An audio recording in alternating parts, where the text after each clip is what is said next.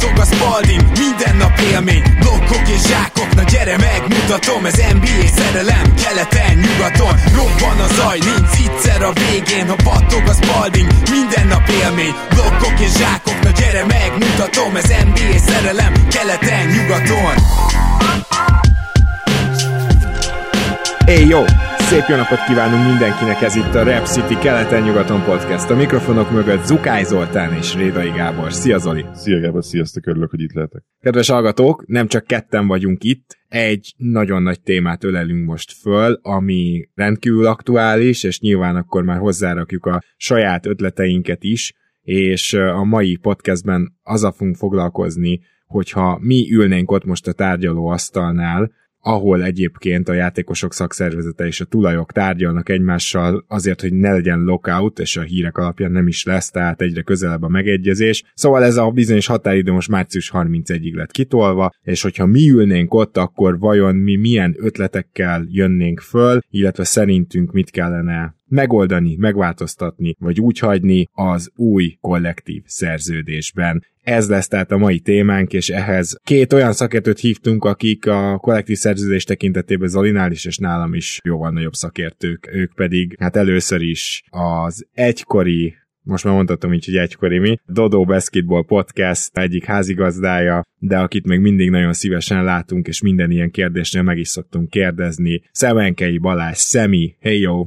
Hey jó, sziasztok! Én is örülök, hogy itt lehetek. A másik vendégünk pedig egy olyan valaki, aki ezt a kollektív szerződés dolgot, ezt meglehetősen későn, nem mondjuk a 2000-es évek elején vagy ilyesmi, hanem meglehetősen későn kezdte el érdekelni, és aztán utána egy nagyon rövid időn belül simán leelőzött minket a tudásban, ő pedig nem más, mint Mészáros Péter egyik kedvenc szakértőnk. Szia Peti! Gyorsan olvasok, sziasztok! és nálad meg nem mondtam azt, hogy a Van Enden podcastnek a házigazdája, pedig kellene, mert hamarosan, hát Mács Madness adásunkban, majd Ádámmal együtt valószínűleg ismét vendégül látunk téged, és biztos vagyok benne, hogy Zoli is nagyon örül, hogy itt vagytok.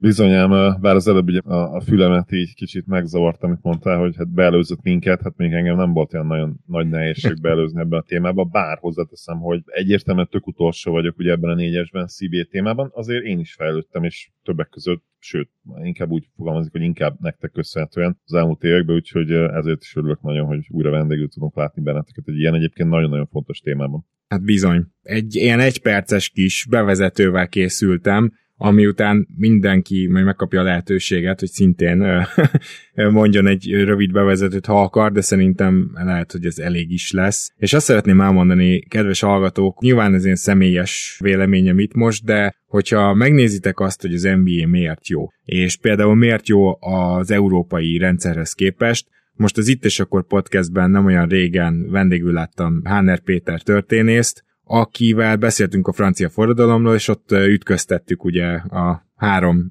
jelszó közül kettőt, tehát ugye a szabadság és az egyenlőség sokszor nem összeegyeztethető, és nyilvánvaló, hogy például az NBA inkább az egyenlőség, az európai foci, az európai sport, pedig inkább a szabadság felé van eltolódva. És azért lesz egyre és egyre népszerűbb az NBA azért nagyon jó ez a rendszer, mert az egyenlőség felé van eltolódva. Éppen ezért lehetne a CBA-ben olyan változtatásokat csinálni, hogy csináljunk akkor itt is Paris Saint-Germain-eket, meg nem tudom, de senkinek nem ez a célja, mert ez pont attól jó, hogy itt nincs Paris Saint-Germain, hogy itt nincs Barcelona, nincs Real Madrid. És én azt gondolom, hogy összességében, ha most nem változtatnának semmit a CBA-en, fognak, de ha most nem változtatnának semmit, akkor is nagyon elégedett lennék. Szerintem ez a rendszer, ez egy már a felépítésénél jövőbe látó és igazán hihetetlen vízióval rendelkező dolog volt, ami most szépen lassan reagál a felmerülő dolgokra, az esetleges kiskapukra, illetve hát mondjuk az olyan dolgokra, amit már a régi időben jó volt, de most, hogy például nagyobb lett a sapka, már nem az. Úgyhogy igazából ez itt a lényeg, ezeknek a tárgyalásoknak ez a lényege, én nem gondolom, hogy ezt a rendszert gyökeresen meg kellene változtatni, hiszen fantasztikus, és, és a, a hosszú távú NBA drukkolás az sokkal nagyobb élmény most jelen pillanatban, mint bármelyik sportot hosszú távon követni, én ezt megmerem kockáztatni.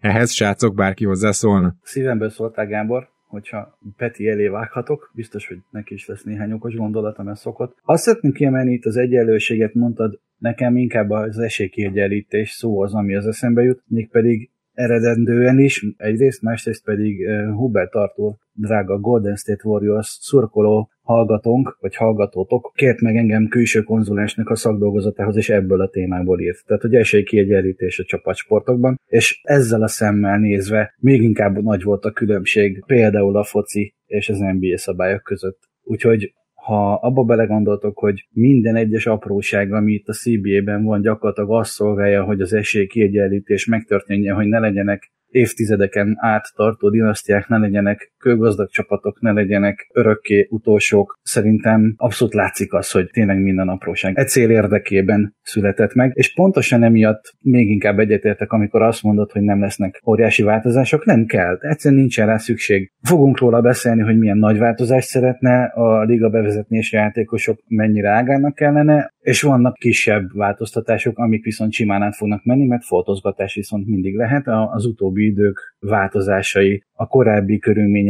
drasztikus ilyen vagy olyan irányú változása azért mindenképpen azt vonja maga után, hogy szükség van van amire, de nagy változásokra abszolút nincs. Jó, akkor még Peti, hogyha szeretnél egy picit hozzászólni ehhez, egy in general. Igen, két gondolatot szeretnék hozzáfűzni. Az egyik, hogy én nem olyan régen olvasgattam így a Liga 80-as évekbeli viszonyairól, akkor hogy alakult a részben a CBA is, részben annak a sport franchise logikának, vagy sportliga logikának a kiépítése, így David Stern korai éveiben, ami most is meghatározza a ligát, és hát ég és föld a különbség, tehát nagyon szépen látszik, hogyha nem ilyen, nem csak pár éves távlatokban, hanem évtizedes távlatokban is nézzük, akkor milyen finom és okos lépés lépéseken keresztül jött létre ez a mai rendszer. Ezen az egyik gondolat, a másik pedig az esélykiegyenlítésnek egy másik oldala, hogy itt nem csak csapatok és erőviszonyok közötti esélykiegyenlítésről van szó, hanem a tőkével és játék erővel vagy szórakoztató értékkel rendelkező szereplők, vagyis leegyszerűsítve a tulajdonosok és a játékosok közötti relatív egyenlő viszony. Ugye a 2017-es CBA az a revenue share, tehát a bevételek elosztásában, és ezt a salam Salamoni 50-50 százalékot képviseli, viszont ezen túl is az, hogy az NBA játékosok szakszervezete elég nagy erővel rendelkezik, és én azt gondolom, hogy bármennyire is vannak időnként vitatott megnyilvánulásaik, mégiscsak azt látom, hogy elég nagy szerepet kapnak, és elég jól élnek ezzel a szereppel, tehát itt a fontos szereplők közti esélykiegyenlítés, és úgy gondolom, hogy az NBA-ben a legmagasabb szintű az általam ismert sportligák között. Van egy kedvenc alulértékelt sportfilm, a High Flying Bird, a Szárnyaló madár a magyar fordítás, ez Steven Söderbergnek 2019-es filmje. Nem túl cselekménydús, nem túl izgalmas, az IMDb-n eléggé le is van pontozva, de ez mindegy, akit kicsit érdekel ez, hogy játékosok, tulajdonosok hogyan beszélgethetnek egymással, hogyan egyezkedhetnek, milyen érdekek lehetnek, az nézem. És akkor ezzel a lendülettel én el is indulnék, és majd Zolit szólítom meg először, hát ha ő is még egy-két dolgot mondana a ilyen bevezetőnek is, de akkor az első nagyobb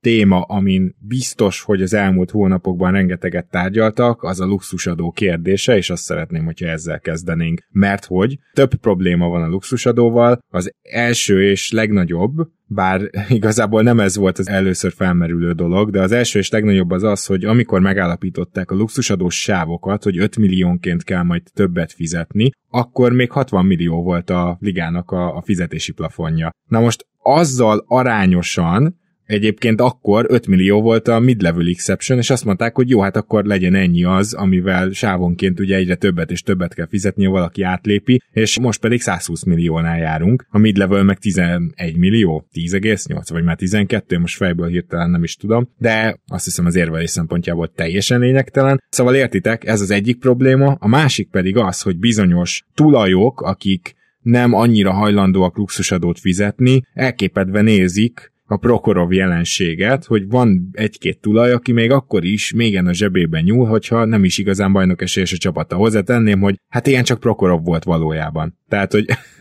nem tudsz másik példát mondani, Max a Lakersnél időről időre, de nem, nem tudsz. És ezért az ő ötletük pedig az volt, hogy vezessünk be egy ilyen végleges fizetési maxot, tehát egy, gyakorlatilag egy hardcapet valahol ott a luxusodó zónájába, hogy azt már semmiképp ne lehessen átlépni, amiről már az adásban Zoli, te is és én is kifejtettük, hogy mekkora baromságnak tartjuk csak a Golden State Warriors menetelése miatt például. Viszont ugye ez a luxusadó kérdéshez mindenképp hozzá kell nyúlni. Igen, ugye számomra a legérdekesebb kérdésé a CBA-nek, azok ugye a player empowermenthez köthetőek, tehát a, mindig ez érdekel engem igazán, hogy a játékosoknak mekkora hatalma van, és ezzel kapcsolatban is vagyok a, talán a leginkább ijedős, mert itt csúszhatnak el nagyon rossz irányba a dolgok. A mostani hírek, ugye minap, amire visszautottál az a Deserein Gábor, nagyon pozitívak, tehát minden jel arra utal, ami számomra kicsit megmondom, meglepetés, pont emiatt a player empowerment emelkedés miatt, hogy meg fognak egyezni a felek, és nyilván a, a luxusadó is idevág ez a témához, illetve akár például a, ugye a jelenlegi szerződés hosszabbítási szabályok, ugye a 120%-os szabály, amiben szintén bele akarnak nyúlni, valószínűleg. Az biztos, hogy én a hard cap mint olyannal nem, nem értek egyet Szerintem semmilyen szinten, és most szintén a legújabb hírek arról szólnak, hogy, hogy erről végül is lemondtak Így van. a tulajok. Ez szerintem mindenképpen egy jó irány. Nem látok olyan szenáriót, amiben megegyezhetnének egy hardcapről a Player Association és a tulajok jelenleg. Ez, ez mindenképpen egy olyan pont, ami Ráadásul ugye nem is mindegyik tulaj támogatja ezt, tehát nyilván ez is belejátszik abba, hogy ezt végül elvetették. Csak hogy értsetek, kedves hallgatók, a játékosok végleg el akarták ezt kerülni, és jó pár tulaj is, aki meg hajlandó megfizetni, de a játékosok azt akarták, hogyha létrejön egy Golden State-szerű dinasztia, akkor igenis újra és újra meg lehessen Kate thompson is hosszabbítani, meg Draymond Green-t is megtartani, hogyha meg akarja tartani a csapat tehát ne kelljen kikerülniük feltétlenül a piacra, vagy, vagy ne kelljen ahhoz, hogy ott maradjanak aláírni, nem tudom én, 5 millióért, tehát gyakorlatilag a játékosoknak is egyértelmű érdeke, hogy ne legyen hátket. Na. Igen, és viszont arról is szólnak hírek, hogy vannak, akik azokat a csapatokat inkább megbüntetnék, akik ugye például ilyen Warriors-szerű építkezést csinálnak, és hogy igenis legyen egy arányosított, egy, egy különböző ilyen bracketekbe rakott, szintekbe rakott luxury tax büntetés gyakorlatilag, aminek viszont szerintem igenis lenne értelme, és mert azt még nem mondom, hogy, hogy érdemes lenne elkerülni egy Golden State Warriors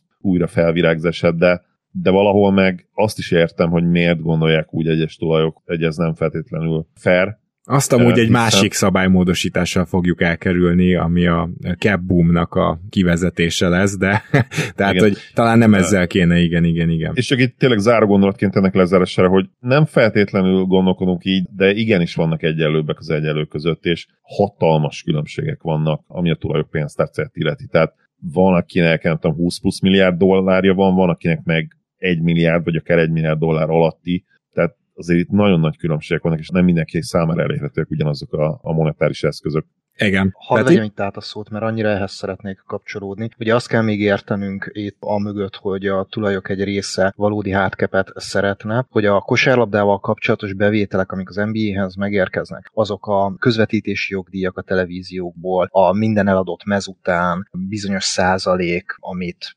Nike-tól megkap a, a liga, tehát ezek az NBA bevételei, és ezeknek az újraosztásáról van szó. Bár a logika az diktálná, hogy a kosárlabdával kapcsolatos bevétel, mondjuk amikor egy stadion megtelik, de az NBA nem így könyveli ezt el, tehát az nem esetleg a legnagyobb többségében nem is feltétlenül konkrétan az NBA franchise-hoz, hanem az NBA franchise-ot üzemeltető gazdasági vállalkozáshoz érkeznek be, vagy esetleg nem is közvetve hozzájuk, hanem egyes tulajok külön cégeket tartanak fenn a stadionok üzemeltésére. Tehát nem csak arról van szó, hogy mennyit hajlandó fizetni egy tulaj, mennyi a, a pénztárcája, hanem arról is, hogy míg mondjuk Detroitban nehezebb jegyeket eladni, addig a Bay Area-ban, San Francisco-ban jóval drágább jegyárakat is nagyobb közönség fizet ki, meg ráadásul ugye új stadion van mind a két helyen, tehát ezért is elég jól összevethetőek. Tehát mégiscsak vannak olyan földrajzi egyenlőtlenségek, amelyek nem felülírhatóak, és ezért bizonyos helyeken akkor is nagyobb a pénztárca, akkor is gazdaságosan tud működni egy NBA franchise, hogyha, mint például a Golden State Warriors, a fizetésekre jóval többet költ, mint a többiek. Tehát, hogy erre a problémára kerestek itt igazából egy megoldást, amire szerintem sem jó megoldás a hardcap. Igen, viszont azt azért szögezzük le, hogy a Golden State Warriors azért fizet többet, nem azért, mert megteheti alapból, hogy csak úgy random ezt megcsinálja, mert ez nem igaz, hanem azért, mert a meglévő játékosokat csapatot kiépítette, és azt hosszabbítgatta meg. Tehát ezt muszáj nagyon hangsúlyozni, mert azt nagyon nehezen csinálhatná meg a Warriors, hogy ő most egy teljesen új csapatot épít, és megint ennyiből. Azt nem tudná. Mert akkor ugye a salary cap megakadályozná benne. Szóval a szabályok működnek, és ez egy különleges eset én ezt akarom hangsúlyozni. Az én megoldási javaslatom az, hogy legalább 8 milliós sávok legyenek, viszont legyen mondjuk a harmadik ilyen sávban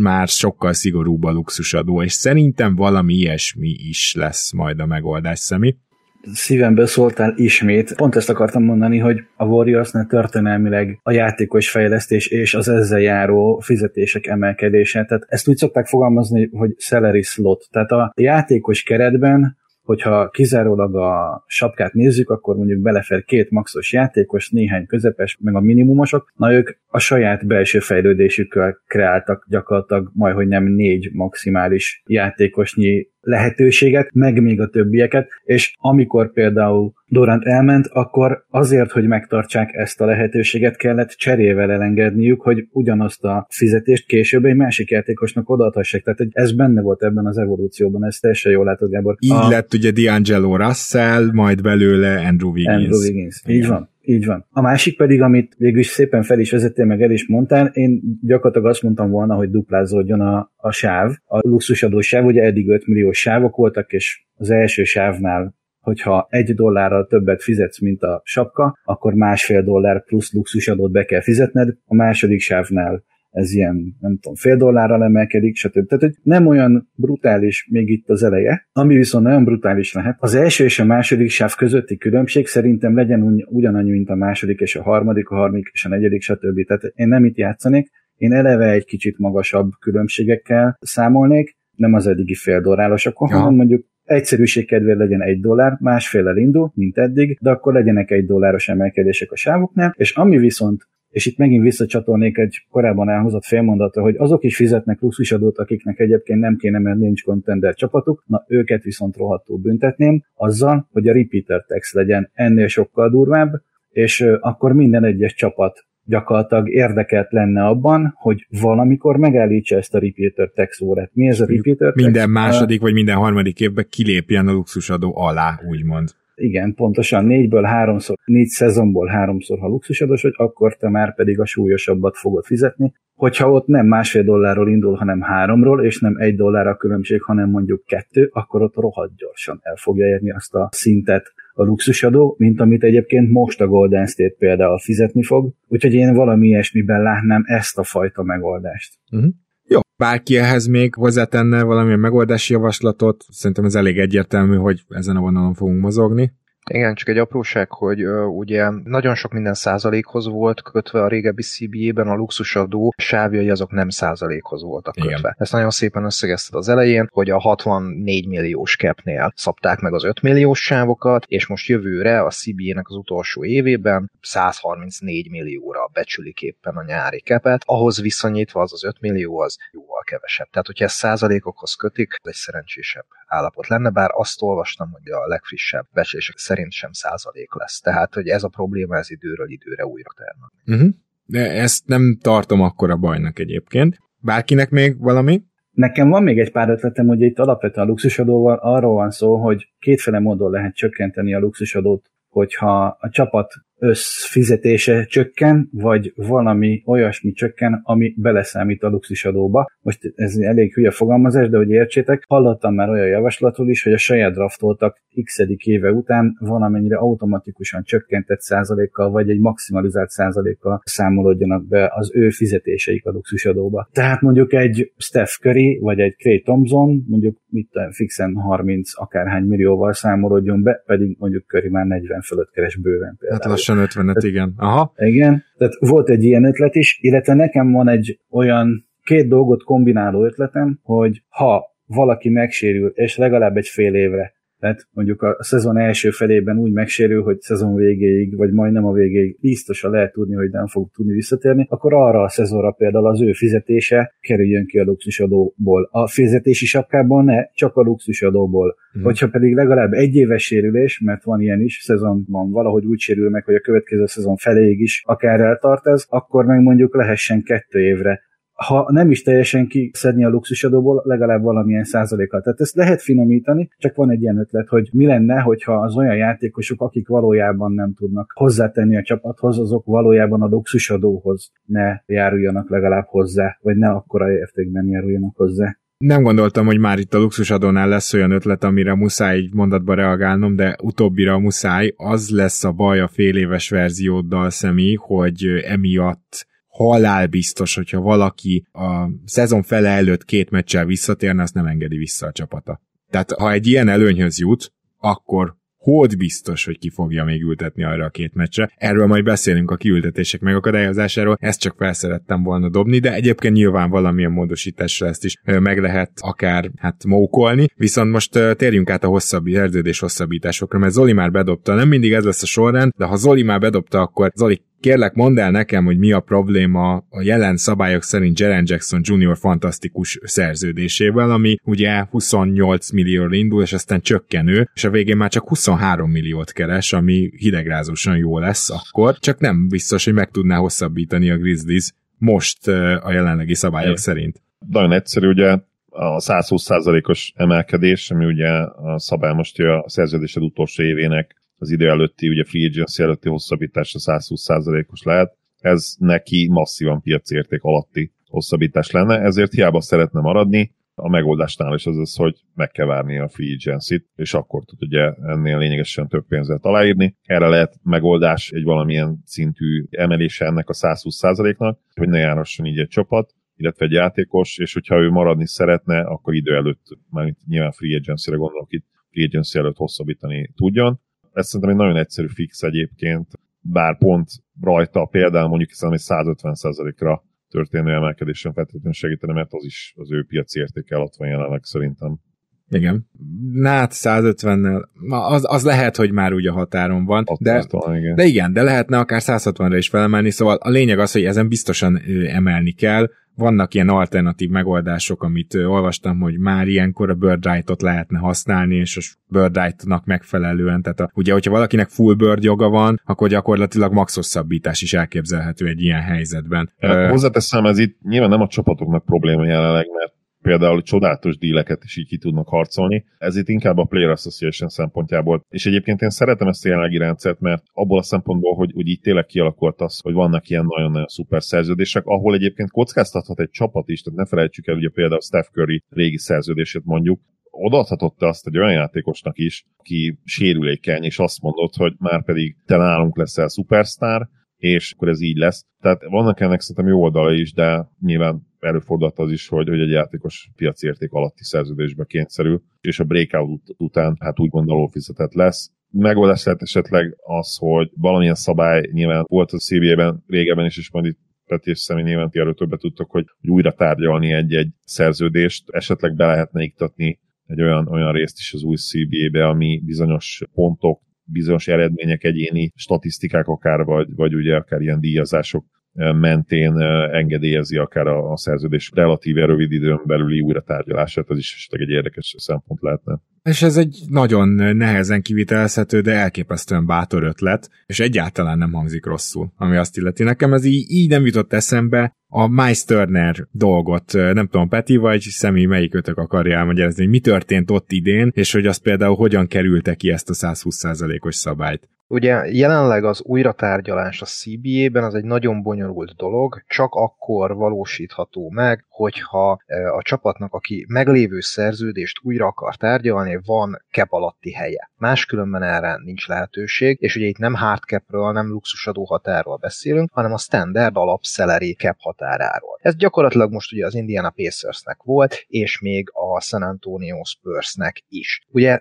pont két center van a két csapatban, vagy volt akkor még a két csapatban, amikor ez téma volt, Miles és Jakob Pöltől, akik ugyanúgy lejáró szerződések, ugyanúgy olcsó szerződésen voltak, és ezt lehetett volna valahogy idén kompenzálni a mostani kep alatti helyből, hogy aztán a következő években piaci ár alatti szerződésük legyen, és mégis megkapják azt az összeget, ami egyébként nekik a teljesítményük alapján jár. De még így is csak Turner fért bele a szabályokba, mert neki négy éves szerződése volt, Pöltől viszont csak három éves szerződést írt alá korábban. Szóval ennyire bonyolult ez a megoldás, minden esetre az alaplogika az az, hogy az idei cap space-nek a nagy részét adták oda úgy Meisternernek, hogy neki a lehetséges maximum fizetése lesz ebben az évben, tehát magyarán az ezévi szerződését maxig az utolsó évet kiegészítették, feltolták, mint hogyha egy második szerződés elkezdődött volna az első utolsó évében.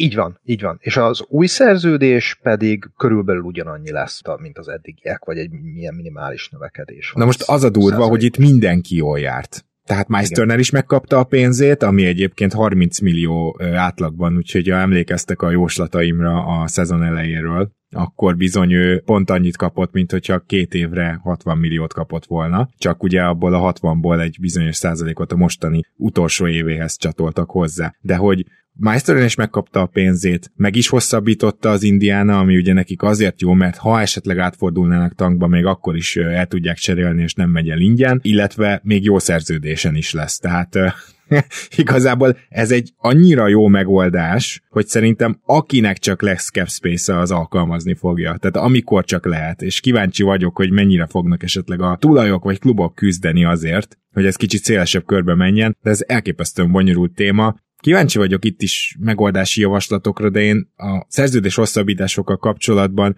egy dolgot mondanék el, azt, hogy ezt a két évre előre meghosszabbítani a Supermaxot dolgot, ezt úgy, ahogy van megszüntetném, és ez nem történik majd meg. Tehát félreértés ne essék, ezt kiarcolta magának a játékosok szakszervezete, Dame Lillard is így kapta meg a szerződését, Bradley Beal is, sőt, ha nem csalódom, akkor Wall és Harden is azokat a rohadt nagyokat, hogy két évre előre hosszabbították. Látjuk, hogy mi a következménye, látjuk, hogy két év távlatából mennyire nevetséges szerződést hosszabbítani, vagy feltételhez kellene kötni, hogy akkor ne legyen egy éves sérült, vagy ne legyen komoly sérült, csak ezt nem tudom, hogy ezt jogilag mégis hogy határozod meg, vagy el kéne törölni. Tehát az, hogy egy évre előre hosszabbít, az teljesen tiszta sor, de a két évre előre hosszabbítások olyan rossz szerződéseket termelnek ki, és a kis piacú csapatok pedig még mindig úgy érzik, hogy bele vannak kényszerülve, hogy megtartsák a sztárjukat. Ami valószínűleg egyre kevésbé él majd ez a jelenség, tehát ilyen szempontból egy kiegyenlítődés folyik már évek óta, de én azt gondolom, hogy hogy igazán az NBA-nek nem tesz jót se Bradley Bill szerződése, John Wall látszólag nem tett jót, Westbrook szerződések, ezeket mind megakadályozná ez a kis dolog, hogy ne lehessen két évre előre. E, erre akár reagálhatsz is szemi, de az eredeti szerződés hosszabbításos témához is, hogyha van megoldási javaslatot, kíváncsian várom. Köszi, van mindenhez gondolatom természetesen. Míg a Petiféle magyarázatot egy aprósággal egészíteném ki, hogy még azt a részét is kimaxolta a Pacers a Turner hosszabbításnak, hogy az idei évhez hozzácsapott pénz, és az így kialakult összeg, tehát végösszeg, ami jelen esetben ugye a max, hogy onnan maximum 40%-ot eshet vissza a következő évre a játékos fizetése. Ja, és azt is telibe. És, és azt is teli belőtték. Tehát, hogy ez tényleg ahogy mondtátok, mindenkinek pont jó volt, mert minden egyes részletét kilőtték. Az véletlen szerintem, hogy egy olyan fizetése volt eredetileg Turnernek, ami valójában a maxig volt emelhető, és pont volt hozzá cap space, és utána a maximális csökkenést tudták berakni. Szóval ez csak egy ilyen plusz rész, ami tényleg elképesztő bonyolultá teszi ezt a fajta hosszabbítást, és én itt egyébként lehet, hogy megengedném azt a csapatoknak, hogy nem négy, hanem három éves ne is lehessen ezt alkalmazni, hogy egy kicsit szélesebb körben legyen. Ugyanakkor első körben, mielőtt még a többi részére térek a szerződés hosszabbításoknak, azt kérdezném meg, hogy szerintetek pont egy szintén említett dolog miatt kinek lenne és hány csapatnak lenne reális Keszpé szezon közben, hogy ilyeneket meg tudjanak oldani hát nem tudom, Zoli, szerintem átlagban kettő ilyen szokott lenni az NBA-ben évente maximum. Egy hasonlítésre én is kell ezt a számot mondanám. Hát jelentős cap space egyébként most ez egy kivételes év, hogy van kettő. Igen. Tehát általában inkább átlagban egy alatt van ilyen, hogy, hogy még a, tehát jelentős cap space, hogy maradjon. Oklahoma Citynek volt még majdnem maxos még tavaly, de aztán utána ők is ugye felhozták. Pár, pár éve volt egy csapat, aki a minimumot sért el, és kellett valakit igazolni. Melyik is volt ez a csapat? Volt több ilyen, az Oklahoma is megcsinálta ezt, hogy nem ért el a minimumot, és akkor a meglevő játékosoknak szétosztották a Hinkiék is megcsinálták meg a Filivel. és pontosan idén a San Antonio is volt ilyen. Így van, és egyébként a San Antonio is idén még pont így áll, tehát ők még a minimum alatt vannak, és akkor a, aki majd a legvégén a rosterrel lesz, az örülhet, ha ez így marad, mert akkor, hogyha mondjuk 13 millióval maradnak mondjuk a sapka alatt, akkor az 13 millió 15 felé osztva igen, szét kell Teljesen egyelően a maxos, maxos játékosok is, meg a minimus játékosok is ugyanannyit fog kapni. Szóval... De erre nincs De... szabály. Erre nincs szabály, ezt a csapat döntheti el. Így van. Tehát, hogy mond, mondhatja azt is a csapat, hogy mind a 13 milliót a sztárjának adja, csak akkor tartja egyben utána az öltözőt.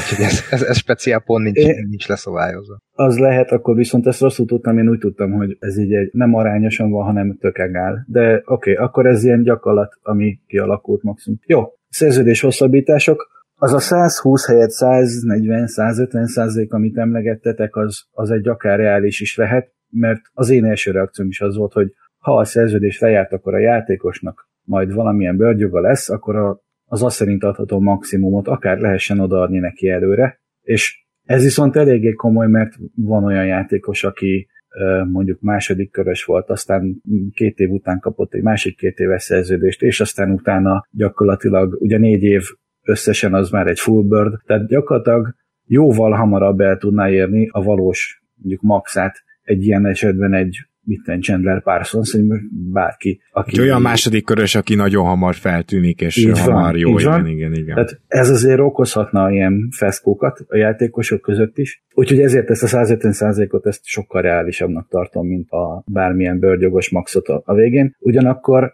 azt a maxot mégiscsak odaadnám olyan játékosoknak, akik valóban megérdemlik, és igazából, amit az Zoli mondott, hogy ez azért nem lenne egy rossz ötlet, hogy sokkal hamarabb, mint egyébként járna, van erre precedens. Tehát mondod Gábor, hogy ez azért elég bonyolult lenne szabályozni, igazából van rá precedens, mert a designated supermaxoknak a feltételrendszer az gyakorlatilag már él és ez pontosan arra vonatkozik, hogy a ligában valóban elit teljesítményt nyújtó játékosok hamarabb megkaphassák Aha. az tapasztalatuknak megfelelően nagyobb maximumot. Hogyha esetleg lenne olyan új hallgatónk, aki nem tudná, hogy mik a designated szabályok, hogyha neked van ruki négy éves, most vegyünk egy elsőkörös négy éves szerződésen, egy nagyon jó játékosod, és te nem csak 25%-os maxot szeretnél neki adni, hanem 30%-os maxot, mert hogy úgy érzed, hogy ő szupersztár, akkor ezt úgy teheted meg, hogy kijelölöd őt, mint designated player, tehát kijelölöd ezt a játékost, ezt akkor jelölheted ki, hogyha a három feltétel közül az egyik megtörténik, vagy Defensive Player of the Year lesz az első négy évében, vagy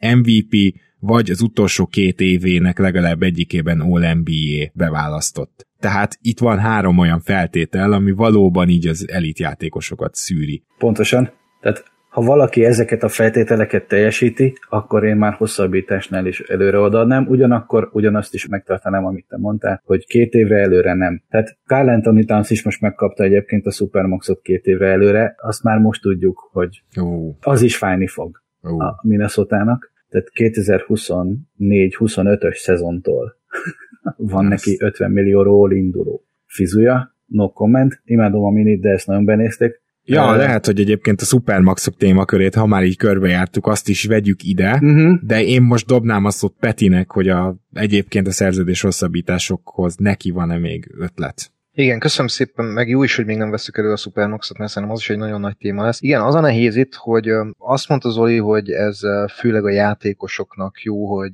hamarabb kapjanak több pénzt. Ez szerintem nem igaz, mert a játékos az ugyanúgy megkapja szabadügynökként is a max vagy max közeli összeget, hogyha megérdemli, mint hogyha előre adnák oda neki. De Nyilván a sérülés hát, kockázata. Igen, egyértelmű, az, az nekik ez biztonság, igen viszont a, a csapatnak legalább annyira érdeke lenne hamarabb meghosszabbítani a játékost, hiszen hogyha van egy JJJ szerződésed, vagy mint a Boston esetében Jalen Brown szerződése, nem lehet előre hosszabbítani, és ki van a csapat is téve annak, hogy a játékos szabadügynök lesz, ráadásul ugye ezek már nem is a ruki hosszabbításoknál ott szabadság van, hanem az első veterán szerződés utáni hosszabbítás, amikor meg a korlátozott szabad ügynök státusza sincs már meg a játékosnak. Tehát a Boston, a Memphis ki van téve annak, hogy ha nem sérül meg a játékosa, akkor szabad ügynökként oda megy, ahova akar, egy picit többet tudnak ugyan adni neki, de ez nem jelent valódi előnyt, ezért is szeretnék a csapatok is előre meghosszabbítani ezeket a játékosokat. Tehát ez egy nagyon komplex kérdés, és itt is arról van szó, hogy mindenkinek az érdeke lenne, hogy korai hosszabbítás legyen, talán legkevésbé azoknak a szurkolóknak, akik szeretik az FA piacot. Amikor azon gondolkodnak, hogy hol mehetnek a játékosok, mert minden idő előtti hosszabbítás ugye abba az irányba mutat, hogy nem marad szabad ügynök nyárra, és tulajdonképpen csak cseréket fogunk látni. Ami lehet baj, lehet nem baj. Én sem nyitnám ki teljesen szabadon a, azt a, az elgondolást, hogy akkor, akkor mindenki kapjon bőrgyognak megfelelően idő előtti hosszabbítást. Ez a 150 százalék ez éppen működhet is, vagy egy olyan ötletet hoztam még,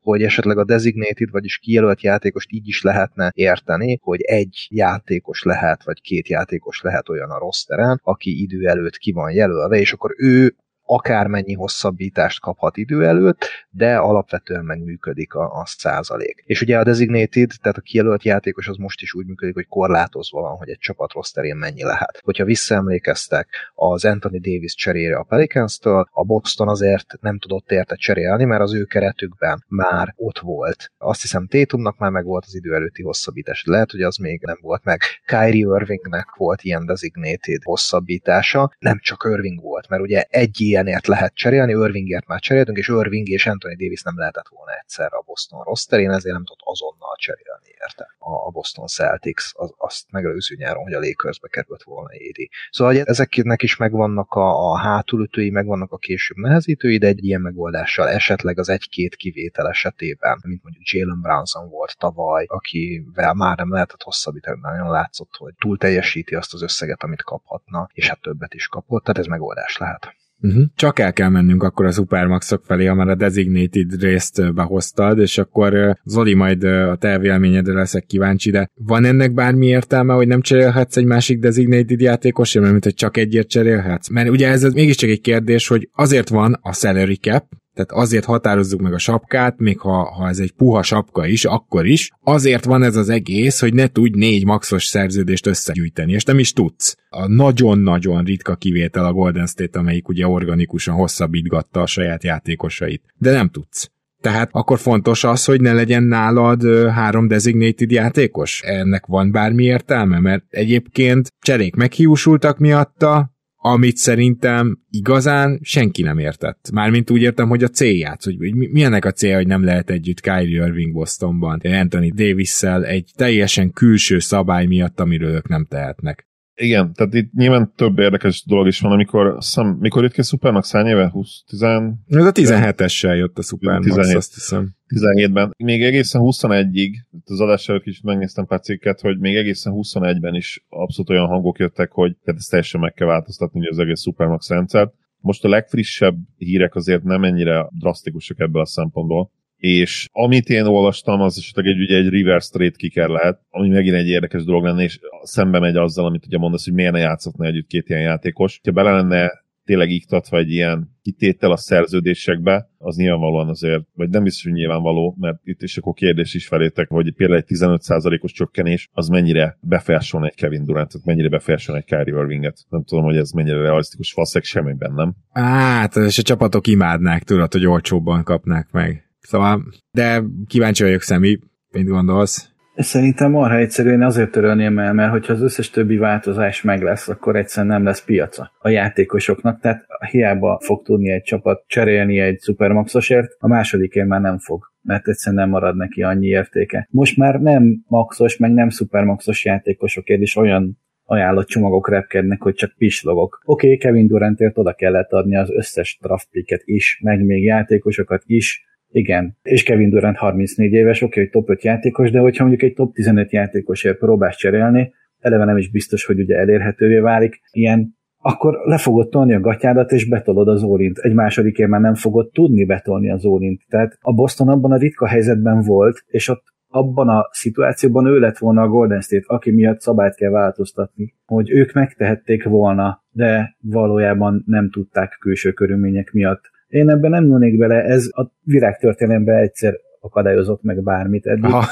és szerintem soha büdös ebben nem fog. én, én ezzel kapcsolatban ezen a véleményem vagyok. Egy gyorsan itt közben szúratok még egy dolgot, hogy arra is nagyon kíváncsi lennék a véleményetekre, hogy, hogy a Supermaxoknak kell-e majd egy felső plafon, ugye most arról szólok a hírek, hogy nem lesz cap boom, nem el lesz simítva ugye több éven keresztül, hogy elkerüljék a, a legutóbbi hibát, aminek ugye köszönhetően elég sok rossz szerződést is kaptunk. 2016 uh, Lakers, Knicks. 2016. Hogy ezzel kapcsolatban mi a véleményetek tényleg, hogy húzzuk-e meg valahol a felső határt már most, és az új CBA-nak meg kell ezt húznia, ugye kicsit a, tehát a százalékos mi volt tehát a szerződéseknek ezzel ugye felülírva, hogy, hogy igenis legyen egy max plafon a maxoknak most már. Tehát azt mondod, hogy mondjuk a 10 éves max, ami ugye már a super-super max, a 35 százalékos, és azt még 8 százalékokkal megemeled évente tehát a, annak a végére jönnek ki ilyen 60 milliós szerződések Lilárnál, hogy azt már ne lehessen elérni. Igen. Tehát, hogy legyen egy, tehát a 35%-os maxot már ne lehessen 8%-kal emelni, mondjuk így, hanem Például, mondjuk... de mondjuk hozzáteszem, ez is szembe megy azért valamilyen szinten a, azzal, hogy egy csapat meg tudja tartani ugye minden esetben a saját igazi korszakos szupersztejet, és ami ugye a paritás, tény, hogy a paritás most azért a kiegyensúlyozottságot azért ez, ezek összességében megnövelte, most már így 6 év távlatában, 7 év távlatában azért ezt kijelenthetjük, hogy nem csak emiatt nyilván, de, de részben emiatt is azért a jelenlegi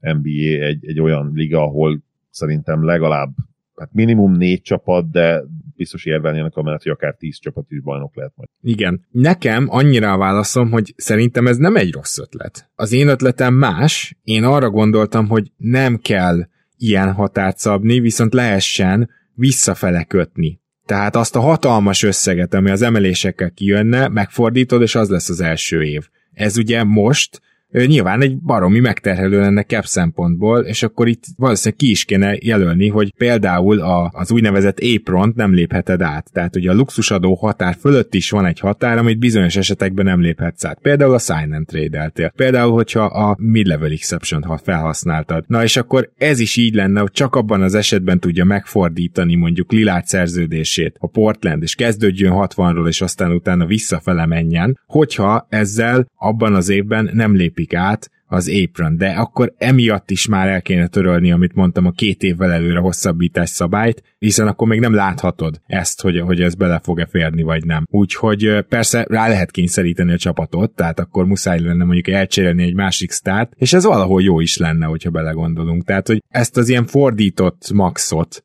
ezt azt gondolom, hogy teljesen logikus lenne bevezetni, de Zoli, a te megoldásod is nagyon tetszik. Igen, a, ugye a Designated Max az eleve már egy maxabb max, mint amit egy mezei játékos aláírhat, tehát normál körülmények között nem kaphat ilyet egy Jeremy Grant, vagy egy nem is tudom, Lauri Markkanen sem speciál, tehát akinek egyáltalán most szóba jöhetne. És ugye ezért vannak a cserekorlátozások is, hogy ne az legyen az alap, mint ugye az újoncok esetében, ahol van egy scale fizetés, egy skála szerinti fizetés, és az vált a standardé az NBA-ben, amit megenged a CB, hogy ennek maximum a 120%-áért írhat alá egy ruki. Na már most mi a gyakorlat, hogy minden ruki eleve a 120%-ot kapja a skálához képest, mert különben nem írnának alá. Nagyon-nagyon speciális esetekben váratlan sérülés, vagy stash játékos esetében lehet ezekkel esetleg játszani, de ilyet én nem is tudok példát felhozni, annyira elméleti ez a lehetőség. Oklahománál volt egy, bocs, a neve nem jut hmm. eszembe, de az Oklahománál volt egy, aki csak a 100%-ot írta alá. Lehet, hogy ez még Krejcsi volt, mielőtt még Atlantába nem, nem, nem, került. Régebben, most régebben. Jó, oké, oké, oké, rendben.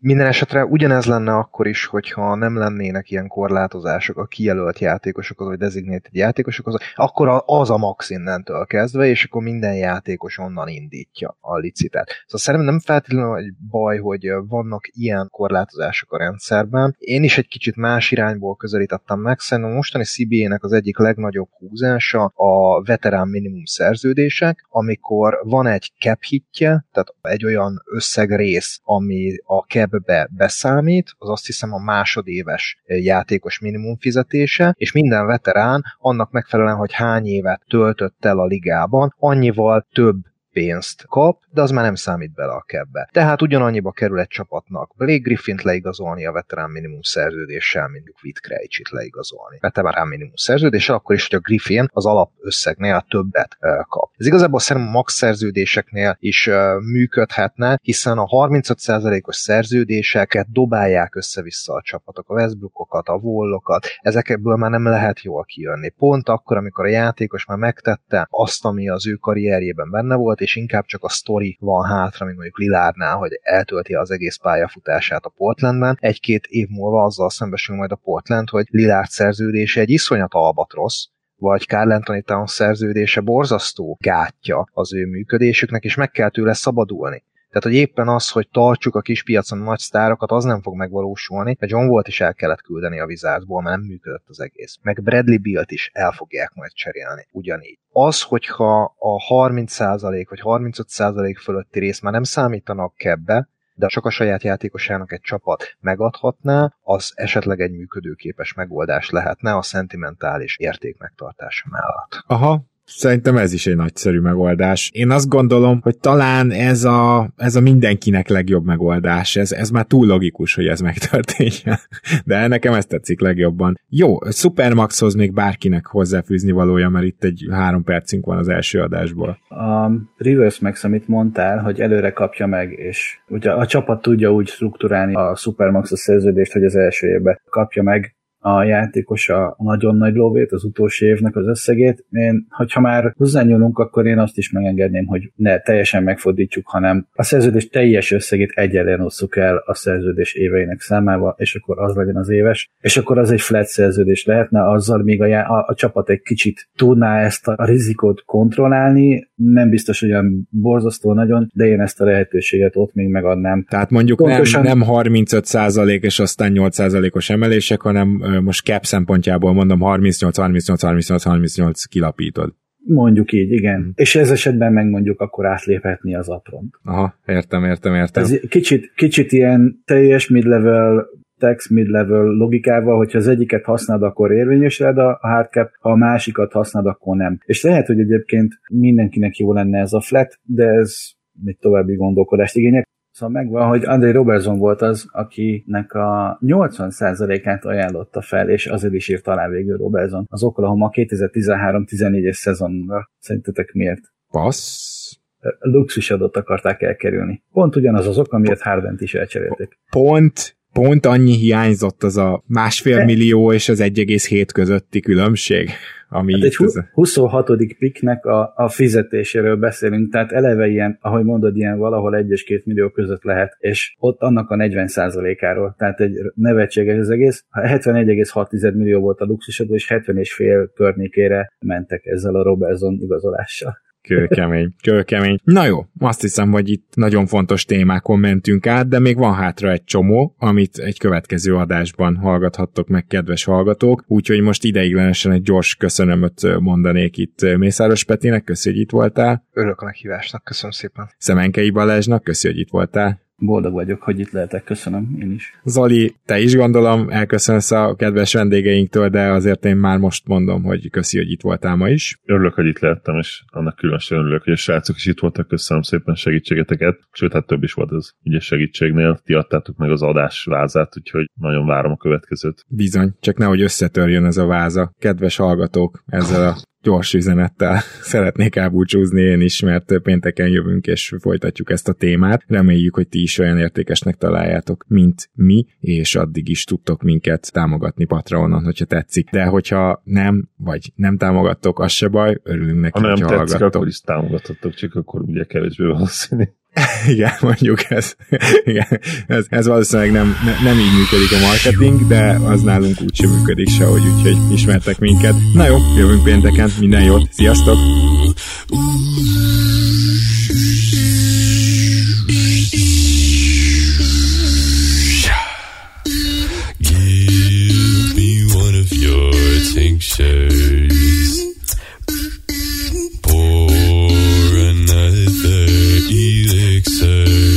Ain't no give a spoonful of my finest herbs you grown from the earth that you were from.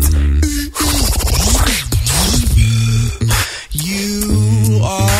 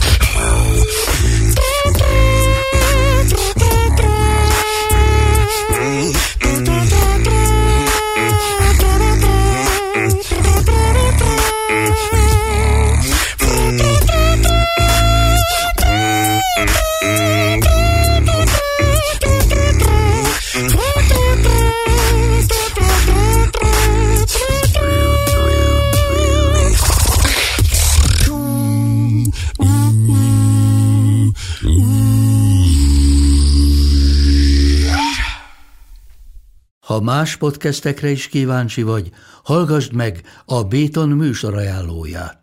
El tudod képzelni, hogy a podcastet, amit éppen most hallgattál, fél év múlva már a mesterséges intelligencia generálja? Mi sem. De ha érdekel, eljötte már a gépek lázadása. Hallgass bele az Embertelen podcastbe. Orsós Lajos vagyok, a műsor házigazdája. Egyelőre még élőben. Egyelőre. Fedezzük fel együtt, hogyan ismerkedik, randizik, mesél és vitatkozik Betty és Péter, két teljesen mesterséges intelligencia. Lajos, a podcast címét mond még egyszer, Léci. Oké. Okay. Embertelen podcast. Ez a műsor a Béton közösség tagja.